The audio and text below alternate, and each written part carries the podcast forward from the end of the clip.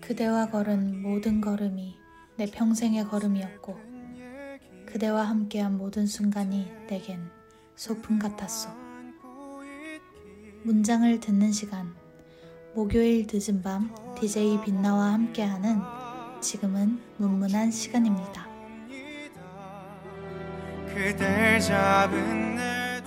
안녕하세요 여러분.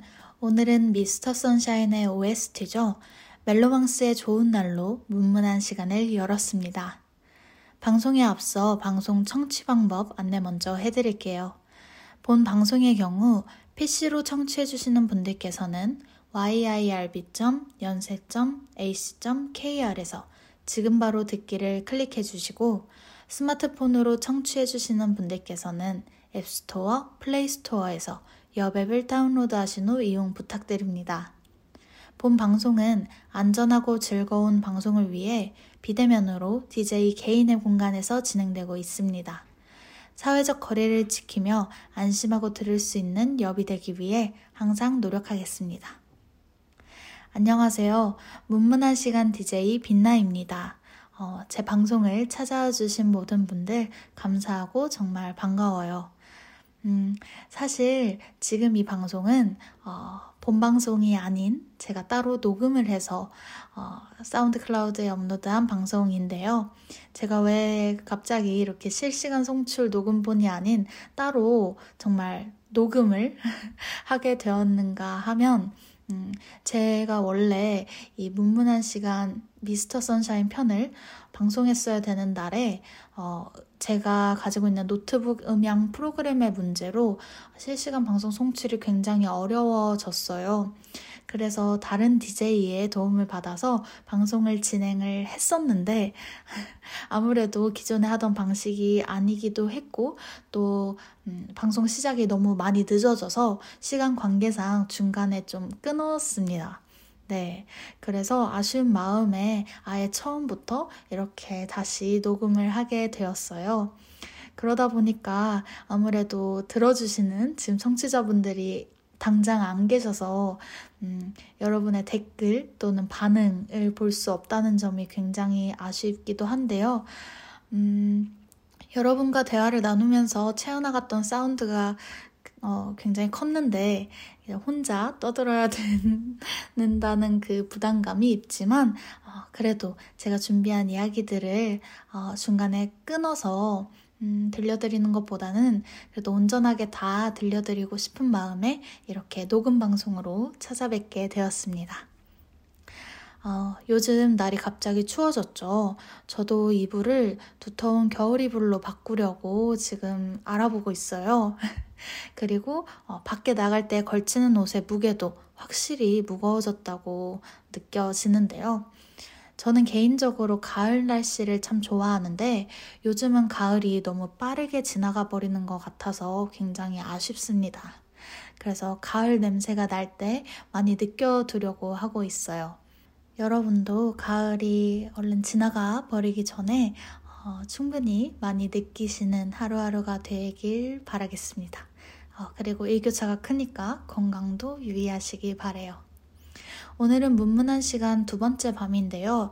오프닝에서 들려드린 음악과 제가 오프닝에서 낭독했던 대사 한 줄에 오늘의 주제가 담겨 있었습니다. 바로 드라마 미스터 선샤인입니다.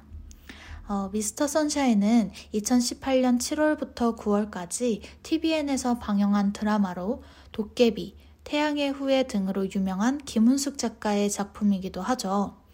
김은숙 작가님은 본인만의 뚜렷한 색채를 지닌 대사로 유명한데요. 여러 작품을 집필하시면서 굉장히 많은 명대사들을 남기셨습니다. 전설의 시작인 이 안에 너 있다. 그 파리의 연인부터 길라임 씨는 언제부터 이렇게 예뻤나? 로 유명한 시크릿 가든. 또 상속자들의 나, 너 좋아하냐? 네, 듣기만 해도 어, 여러분 다 그 배우들의 목소리가 들리고 그 장면이 어, 눈앞에서 펼쳐지는 것 같으시죠? 어, 이 외에도 최근까지도 많은 사람들에게 관심과 사랑을 받는 태양의 후예와 도깨비까지 작품만 들어도 떠오르는 김은숙 표 대사들이 있죠. 지난번 문문한 시간 첫 방송 때 이야기했던 것처럼 저는 문장을 보면 그 문장을 쓴 사람에 대해서 알 수 있다고 생각해요. 그 문장에 자신만의 찬란하고 아름다운 색채를 담아내는 것은 아무나 할 수 없는 참 멋있는 일이라고 느끼는데 그렇기에 더욱 김은숙 작가가 써내려간 자신의 색깔이 뚜렷한 대사들에 감탄을 했던 것 같습니다. 음, 드라마 대사는 글자로 다가오는 다른 문장들과 달리 배우들의 입을 통해 전달이 되는데요. 따라서 어떤 배우가 어떻게 그 문장을 들려주는지가 굉장히 중요하죠. 저는 미스터 선샤인의 대사들이 글을 쓰는 작가의 색과 그걸 들려주는 배우의 색이 매우 조화롭게 어우러져서 드라마를 보는 시청자에게 큰 울림을 가져다 줬다고 개인적으로 느꼈어요. 음, 듣고 계신 분들 중에 혹시 미스터 선샤인을 본 분들이 계시다면 어, 여러분은 어떠셨는지 굉장히 궁금하네요. 네, 어, 되게 아쉬워요. 여러분의 이야기를 어, 들으면서 방송을 할 수 있었다면 좋았을 텐데, 네. 어, 그 이전에 김은숙 작가의 작품들에서도 사실 좋은 문장들은 굉장히 많았죠. 음, 그렇지만 제 개인적으로는 미스터 선샤인은 그 스토리의 배경이자 주제가 가지는 진지함 또는 무거움 때문인지 앞선 작품들보다 더 깊고 무게감 있는 울림을 선사한 대사가 많았다고 생각합니다. 어, 그래서 오늘은 제가 개인적으로 미스터 선샤인을 시청하면서 기억에 남았던 대사들을 들려드리고 여러분과 이야기를 나눠보려고 해요. 앞서 제가 말한 것처럼 드라마 대사는 그걸 들려주는 배우들의 힘 역시 매우 중요한데 미스터 선샤인의 배우들은 각각의 역할들이 모두 너무나 그 대사들을 잘 살려줘서 텍스트만 봐도 캐릭터의 목소리와 말투가 떠오르곤 합니다. 그래서 같은 대사여도 이걸 제가 들려드리면 음, 그 감동이 덜할까 싶어서 걱정되는 것도 많지만 오늘은 저 DJ 빛나의 목소리로 미스터 선샤인의 문장들을 들려드리려고 해요. 1화부터 24화까지 제 마음에 쏙 들었던 대사들이 굉장히 많았어요. 그래서 출연했는데 어, 너무 어려웠는데요. 오늘은 음, 뭔가 한 시간을 넘길 수도 있겠다 는 생각이 좀 드네요. 네. 그럼 미스터 선샤인의 문장들을 소개하기 전에 노래 한 곡 듣고 오겠습니다. 이수연의 소리 들려드릴게요.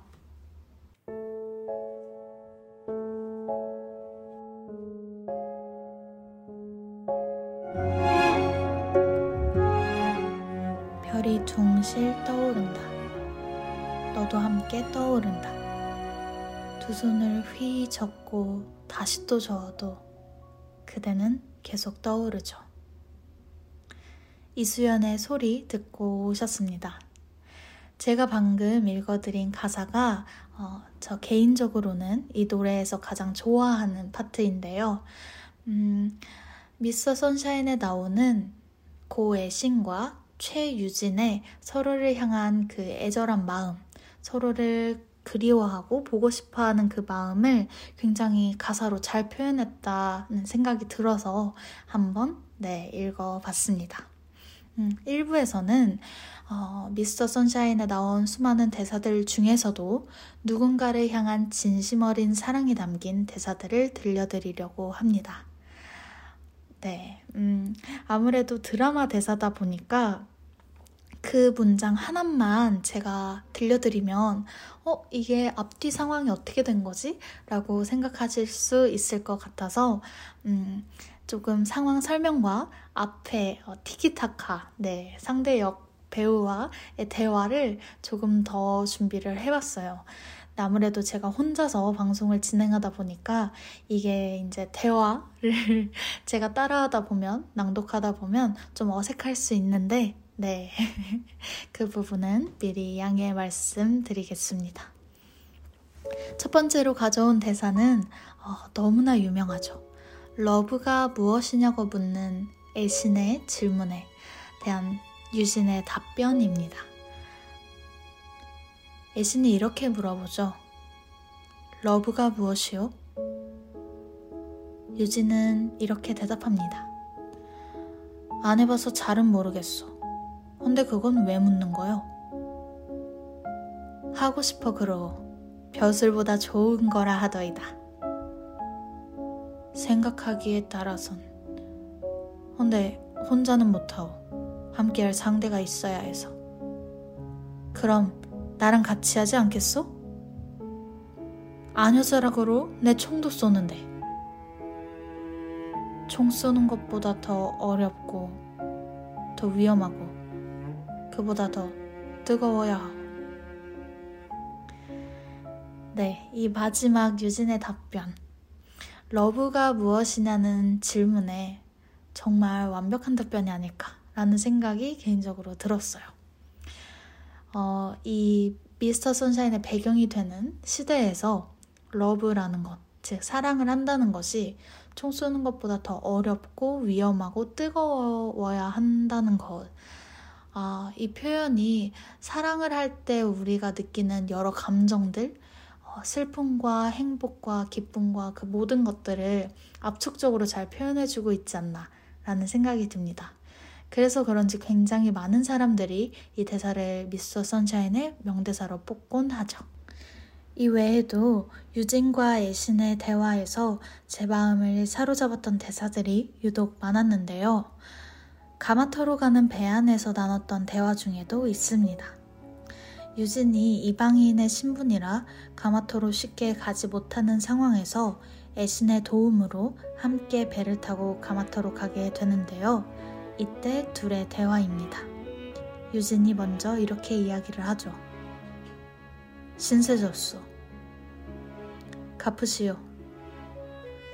기회가 있다면. 잊지 않겠소. 마음만 있다면. 제 마음을 사로잡았던 건 마음만 있다면 이라는 애신의 답변이었습니다.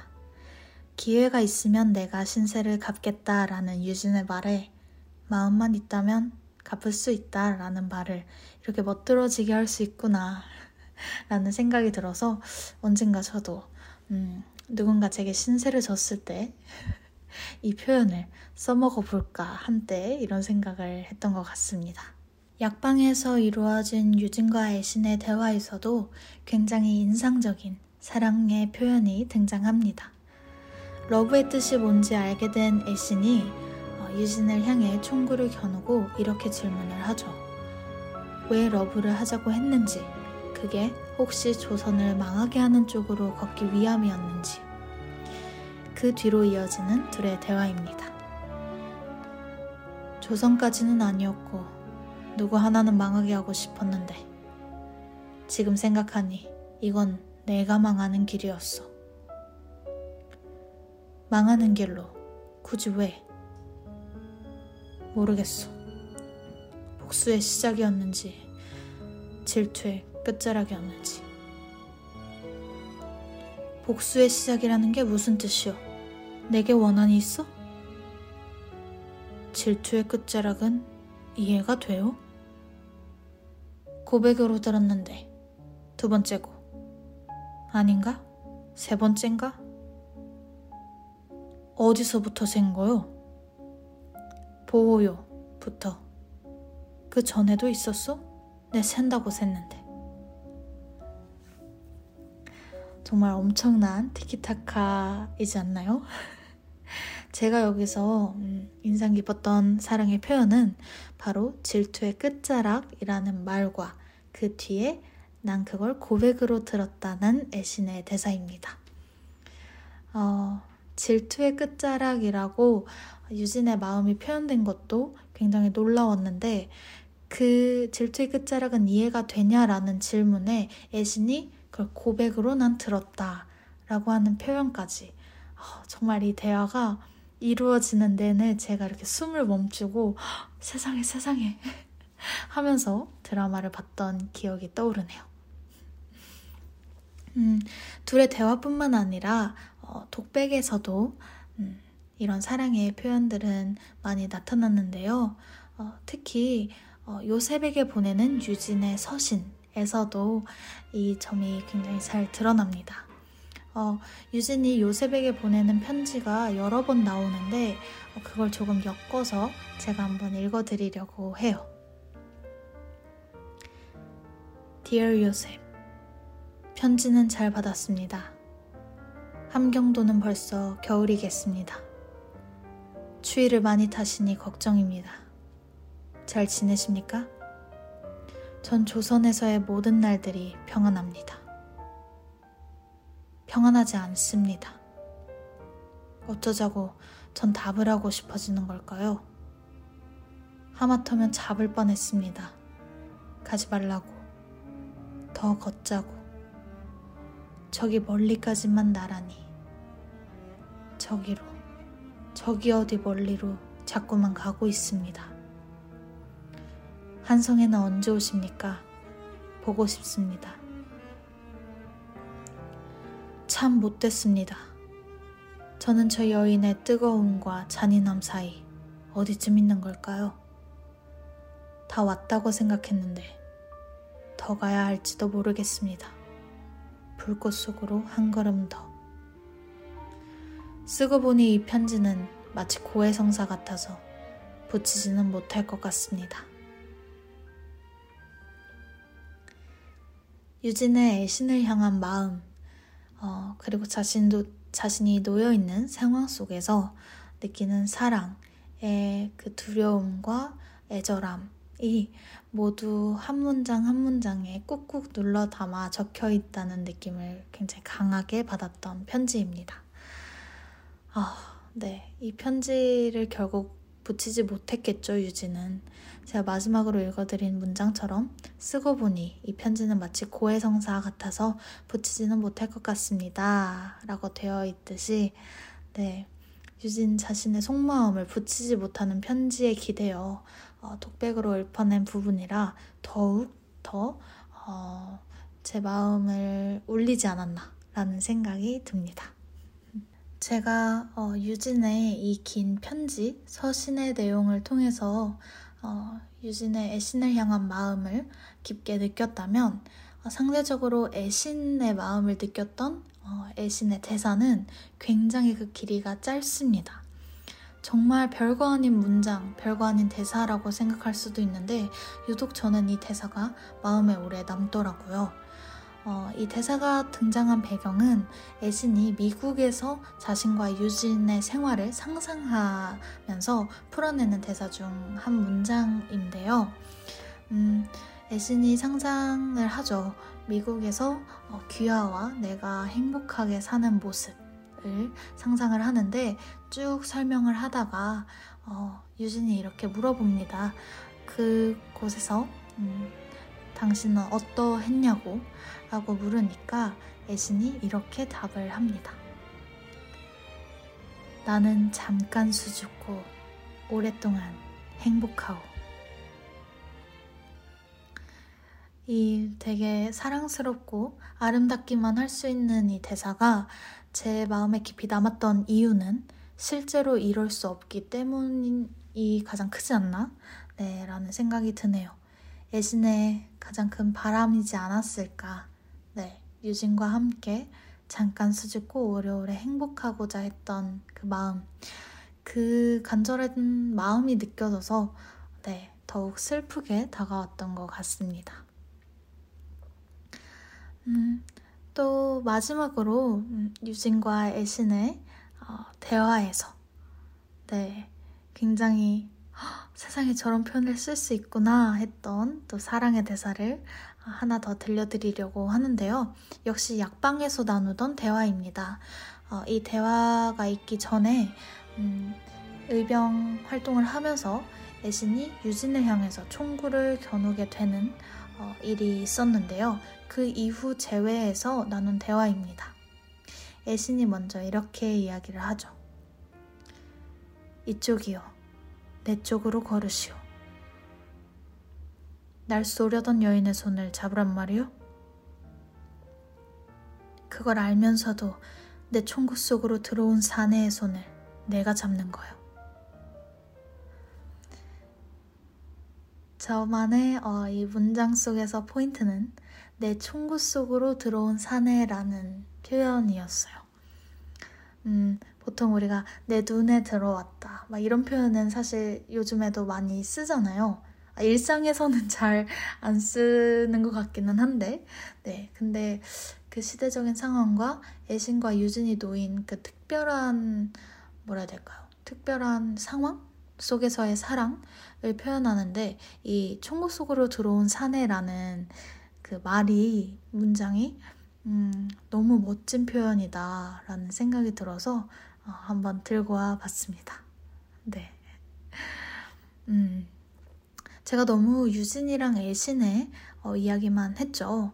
그렇지만 이 사랑을 표현하는 어, 대사는 또 다른 두 명한테서도 나타납니다.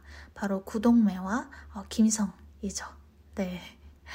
음, 제가 생각했을 때 애신을 향한 동매의 마음을 가장 잘 표현했다고 느낀 대사는 바로 이 대사입니다. 이놈 칼을 씁니다.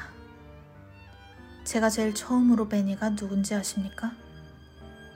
애기씨였습니다. 호강에 겨운 양반 계집. 고르고 골라 제일 날카로운 말로 애기씨를 배웠습니다. 아프셨을까요? 여직 아프시길 바라다가도 아주 잊으셨길 바라다가도 안 되겠지요, 나으리. 제가 다 숨겨주고 모른 척해도 안 되는 거겠지요, 이놈은. 음, 이게 정말 동매의 마음, 그리고 동매의 표현 방식을 가장 잘 설명해주고 있는 대사가 아닌가라는 생각이 드네요. 어, 저는 개인적으로는 그 애신을 향한 동매의 마음은 사랑은 아니라고 생각을 했는데 어, 그냥 시청자 중 한 명으로서 네 그렇지만 어쨌든 그걸 이제 어, 편하게 얘기하기 위해서 사랑이라고 표현을 하자면 음, 동매의 사랑은 어, 날카로운 방식이죠. 상처를 주는 방식으로 어, 이루어졌어요.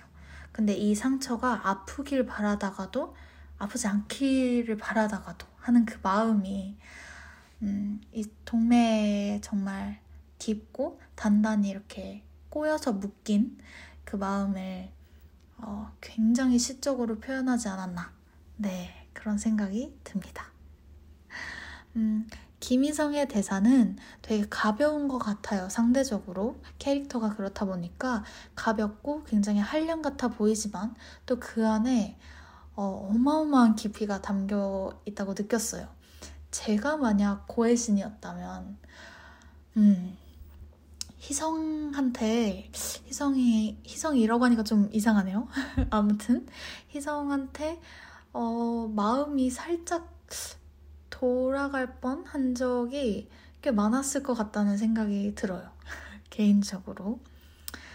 음, 희성이, 어, 이제 애신이 자신한테 동경으로 붙였다고 한 그 양복, 그러니까 결국 애신이 자기를 위해서 맞춘 양복이죠. 그걸 입고 무엇을 하는지 알게 된 뒤에 어, 애신에게 하는 말입니다. 그대가 내 양복을 입고 애국을 하던, 매국을 하던, 난 그대의 그림자가 될 것이오. 위험하면 내게 숨으시오. 결국 이 대사처럼 음, 희성은 애신에 대한 사랑을 이 그림자가 되는 것으로 네 표현을 하죠. 어, 희성이 되게 물론 사실 미스터 선샤인에 마음 안 아프고 안타깝지 않은 음, 자가 아무도 없지만 어, 특히 희성이 되게 되게 슬퍼 보일 때가 많았던 것 같아요. 근데 이 대사를 할 때도 굉장히 슬프게 느껴졌던 것 같습니다. 아, 네. 음, 제가 한번 개인적으로 어, 사랑을 표현했다고 생각한 그 중에서도 어, 제 마음에 깊은 울림을 줬던 대사들을 한번 쭉 소개를 해봤는데요. 제가 이게 혼자 막 읽고 또 얘기하고 읽고 또 얘기하고 또 여러 사람의 대사를 동시에 치고 이러려다 보니까 괜히 더 오글거리는 것 같기도 하고 이 멋있는 문장들을 제가 망치는 게 아닌가 라는 생각이 문득 문득 자꾸 들어서 어, 되게 쑥스러워지는데요. 그렇지만 네 어, 제 목소리 자체보다는 이 문장 자체에 여러분이 조금 어, 기분 울림을 음, 받으셨으면 좋겠다라는 생각이 드네요. 그러면 어, 저희 2부로 넘어가기 전에 또 다른 노래 한 곡을 듣고 오려고 합니다. 음, 박원의 노래죠. 이방인 듣고 오시겠습니다.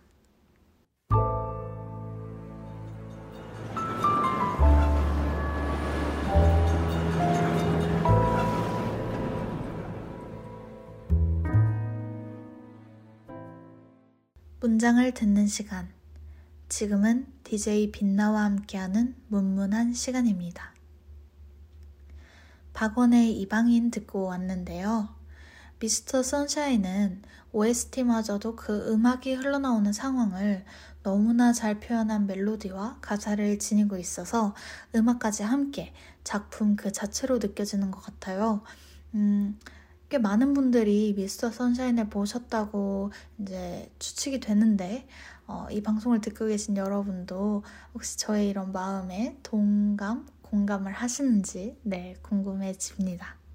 1부에서는 어, 사랑을 주제로 이야기를 나눠봤다면 2부에서는 아픔과 슬픔을 어, 굉장히 아름답게 표현한 그러니까 역설적이죠. 네, 아름답게 표현한 대사들에 대해 이야기를 나누려고 합니다. 어, 먼저 새드 엔딩과 관련된 대사인데요. 음, 어, 애신이 궁에 들어가서 대화를 나누던 중에 음, 어쩌다가 그 양반가의 이제 자제가 여인이 음, 서양 학문을 배우게 됐는지 영어를 공부하고 학당에 다니게 됐는지에 대한 어, 질문에 이렇게 얘기를 합니다.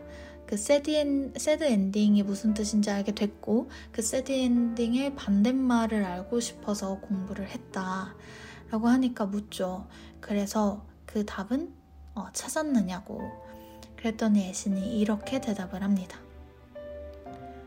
모든 끝맺음은 나름의 슬픔을 품고 있으니 여지가 알지 못하였습니다. 네, 이 답에 어, 이렇게 대답을 하죠.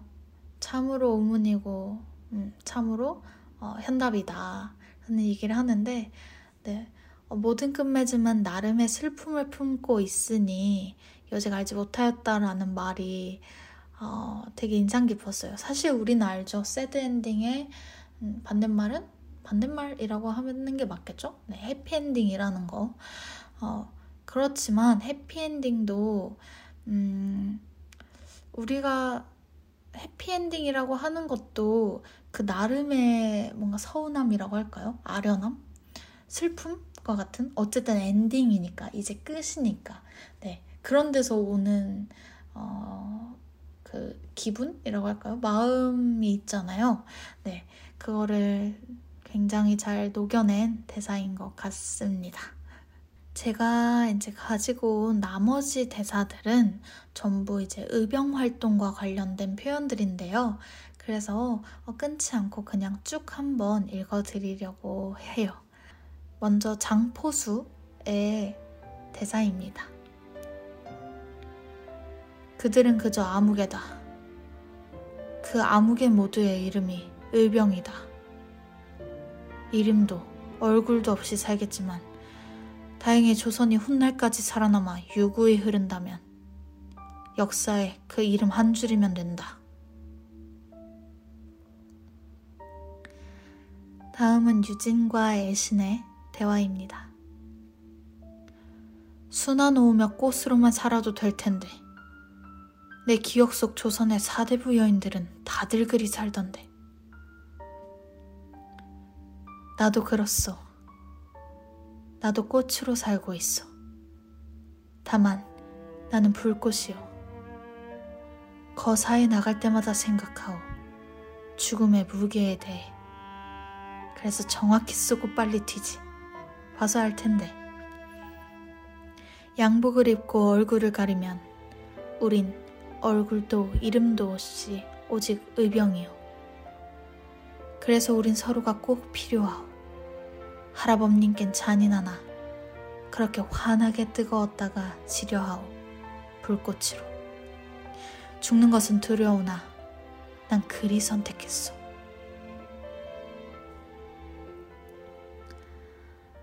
얼굴도 이름도 없이 어, 오직 의병이고 역사의 그 이름 한 줄이면 된다는 이 말이 어, 다양한 장면에서 반복적으로 나오는데 음, 제가 감히 알지 못하는 그 의병으로 활동하신 분들의 마음을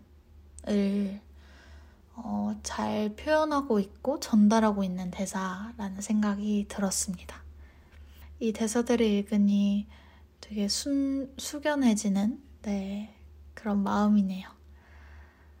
어, 어떤 의병에 이길 수 있을까요? 라는 말에 어, 의병의 좀 대장격이죠. 황은산 도공의 답변도 음, 앞에 의병에 대한 그 장포수와 애신의 말 못지않게 굉장히 마음을 울립니다. 이길 수 있냐는 질문에 황은산 도공은 이렇게 대답을 하죠. 글쎄 말이다. 그렇다고 돌아서겠느냐?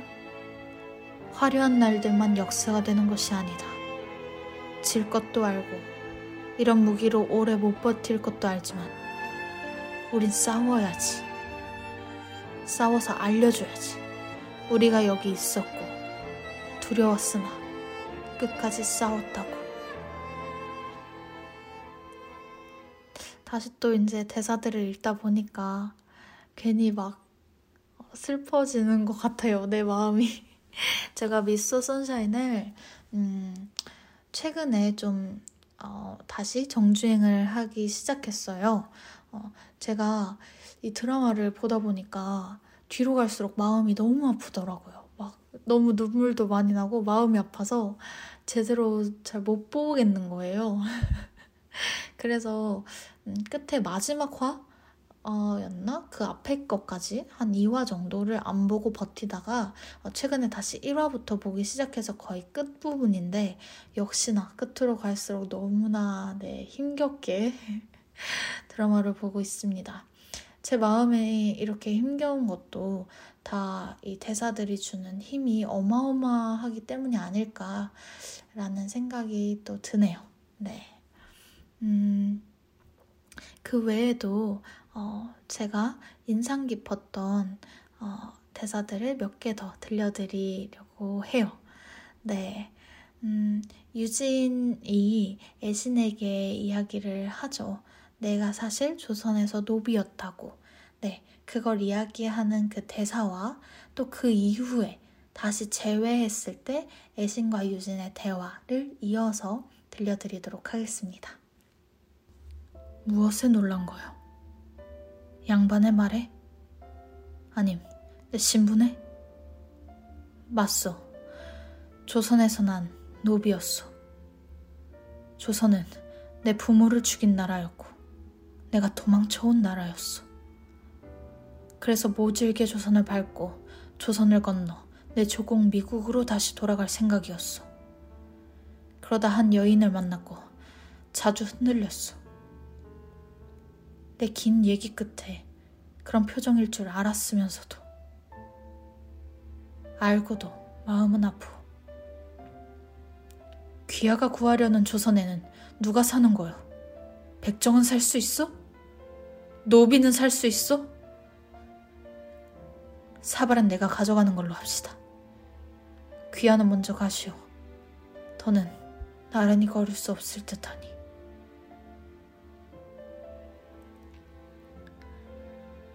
난 내가 다른 양반들과 조금은 다를 줄 알았어.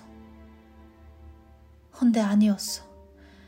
내가 품었던 대인은 모순이었고, 난 여식 가마 안에서 한 걸음도 나아가지 못한 호강에 겨운 양반 계집일 뿐이었어. 하여 부탁이니 부디 상처받지 마시오. 그대는 이미 나아가고 있어. 나아가던 중에 한번 덜컹인 거요. 그대는 계속 나아가시오. 나는 한 걸음 물러나니. 그대가 높이 있어 물러나는 것이 아니라 침묵을 선택해도 됐을 텐데, 무시를 선택해도 됐을 텐데, 이리 울고 있으니 물러나는 것이오. 이 세상엔 분명 차이는 존재요. 힘의 차이, 견의 차이, 신분의 차이. 그건 그대의 잘못이 아니오. 물론 나의 잘못도 아니고. 그런 세상에서 우리가 만나진 것 뿐이요. 그대의 조선은 행랑 어르신도 하만댁도 살고 있어. 추노꾼도, 도공도, 역관도, 심부름 소년도 살고 있어. 그러니 투사로 사시오. 네. 정말 멋지지 않나요? 네. 제가 계속 지금 방송 거의 끝날 때쯤에 오니까 이런 생각이 드네요. 계속해서 대사를 읽고, 아, 멋있지 않나요? 아, 굉장히 감동적이지 않나요? 제 마음을 울렸습니다. 그리고 또 대사 읽고, 멋있지 않나요? 어, 이걸 반복하고 있는 것 같은데, 마치 약간 미스 선샤인 덕질하는 기분이네요. 네. 어, 아무튼, 음, 이 두 장면에서의 대사가, 어, 인상 깊었던 이유는, 음, 이 시대적인 배경과, 어, 그 시대 속에서 수많은, 어, 개인의 갈등, 개인의 선택들을, 음, 잘 풀어내고 있다고 느꼈어요. 어, 특히 유진의 그 애신이 울면서 음, 자기는 아직도 굉장히 어리다, 이제 모순이었다, 나의 대인은 상처받지 말아달라라는 말에 대한 대답으로 했던 이야기들이, 어, 그 시대적인 부분도 잘 보여주고 있지만, 음, 요즘 우리가 살아가는 사회에서도 이야기할 수 있는 부분이지 않나 뭐 이런 생각이 좀 들었던 것 같아요. 네. 이 세상에 차이가 존재하지만 어, 그런 세상에서 우리가 만난 것 뿐이고 이 조선에는 되게 다양한 이제 또 등장인물들을 이름을 대죠. 이 모두가 살고 있으니 투사로 살아 달라 라는 이 문장의 흐름 자체가 어, 애신을 한 번 더 불꽃으로 활활 타오르게 만들지 않을까. 네, 그런 생각이 드네요. 음, 어, 유진이랑 애신만 또 의병으로 활동한 뭐 황은산 도공이나 장포수만 이런 대사를 한 건 아닙니다. 음, 희성이죠. 뭔가 지식인이라고 할까요? 지식인과 어, 유복한 집안에서 태어난 그 시대의 지식인들을 좀 대표하는 캐릭터라는 생각이 드는데 이 김희성도 어, 이런 부분과 관련해서 아주 명대사를 남겼습니다. 음, 신문사를 차렸다고 들었다 라는 그 애신의 이야기에 이어지는 어, 대화인데요. 애신이 이렇게 이야기를 하죠. 신문사를 차렸다 들었소. 나는 그레임은 믿지 않소. 허나 귀하는 믿소. 글도 힘이 있어. 누군가는 기록해야 하오. 애국도, 매국도 모두 기록해야 하오. 그대는 총포로 하시오. 내가 기록해 주겠소. 저도 희성처럼 생각을 합니다. 글도 힘이 있다고. 어, 요즘 사회에서는 글이 너무 힘이 있기 때문에 더욱 더 조심해야 되는 것도 있죠.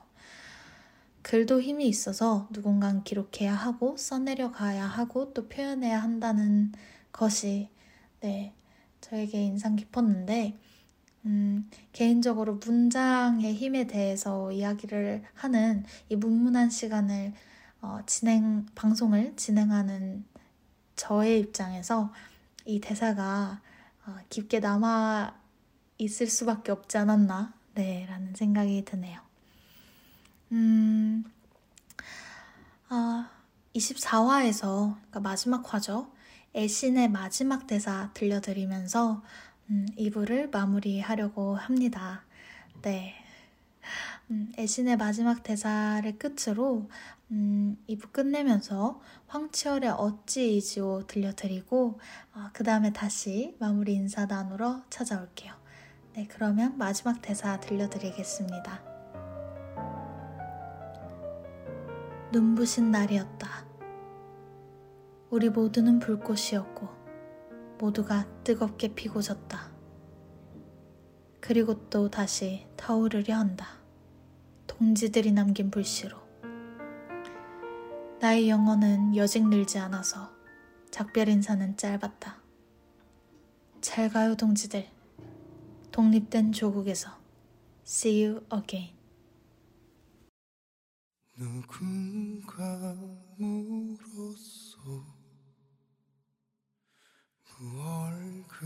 찾는지. 황치열의 어찌이죠 듣고 오셨습니다. 네. 여러분 오늘의 문문한 시간은 어떠셨나요? 음, 오늘 제가 다시 녹음을 이렇게 하면서 느낀 거는 역시 청취자 여러분들이 주시는 힘이 어마어마하구나라는 것이었습니다. 네, 나름 준비를 한다고 준비를 했는데 여러분의 이런 피드백이랄까요? 여러분과의 대화가 없으니까 어, 되게 좀 껍데기만 있고 좀 텅텅 빈 느낌이기는 하네요. 네, 어, 앞으로 더욱더 여러분과의 대화를 기대하게 되면서도 네 이번 화가 좀 아쉽지만 다음 화부터는 음향 프로그램을 잘 챙겨서 네 본 방송 때 여러분과 어, 되게 다양하고 재밌는 대화를 나눠볼 수 있었으면 좋겠습니다. 네, 음, 그럼 다시 듣기 안내를 드릴게요. PC는 www.soundcloud.com에 접속하신 후 YIRB를 검색해 주시면 되고요. 스마트폰은 옆 앱, 사운드클라우드 앱, 팟빵에서 청취가 가능하십니다. 어, 사운드클라우드와 팟빵에 YIRB를 검색하시면 저희 방송, 그러니까 문문한 시간뿐만 아니라 어, 다양한 여배 방송을 다시 들으실 수 있으니 많은 관심 부탁드려요. 저작권 문제로 다시 듣기에서 제공하지 못하는 음악의 경우 어, 선곡, 선곡표를 네, 함께 올려놓도록 하겠습니다. 오늘의 문문한 시간 어떠셨나요? 음, 네, 즐거우셨기를 바래요. 그리고 여러분도 어, 미스터 선샤인이 지금 계절과 굉장히 잘 어울리는 음, 드라마라는 생각이 듭니다. 그래서 여러분도 오늘 제 방송을 들으시고 어, 이 문장들의 어, 감명 받으셨다면, 네, 음, 인상 깊게 들으셨다면 어, 미스터 선샤인을 다시 한번 보시는 것 또는 안 보신 분이라면 한번 어, 시청해 보시는 걸 추천드리면서 오늘 인사드리도록 하겠습니다. 마지막 곡으로 김윤아의 눈물 아닌 날들 들려드리면서 인사할게요. 모두 따뜻한 밤 되시길 바래요. 오늘의 문문한 시간 여기서 마무리하겠습니다. 다음 주에 만나요. 머물면 안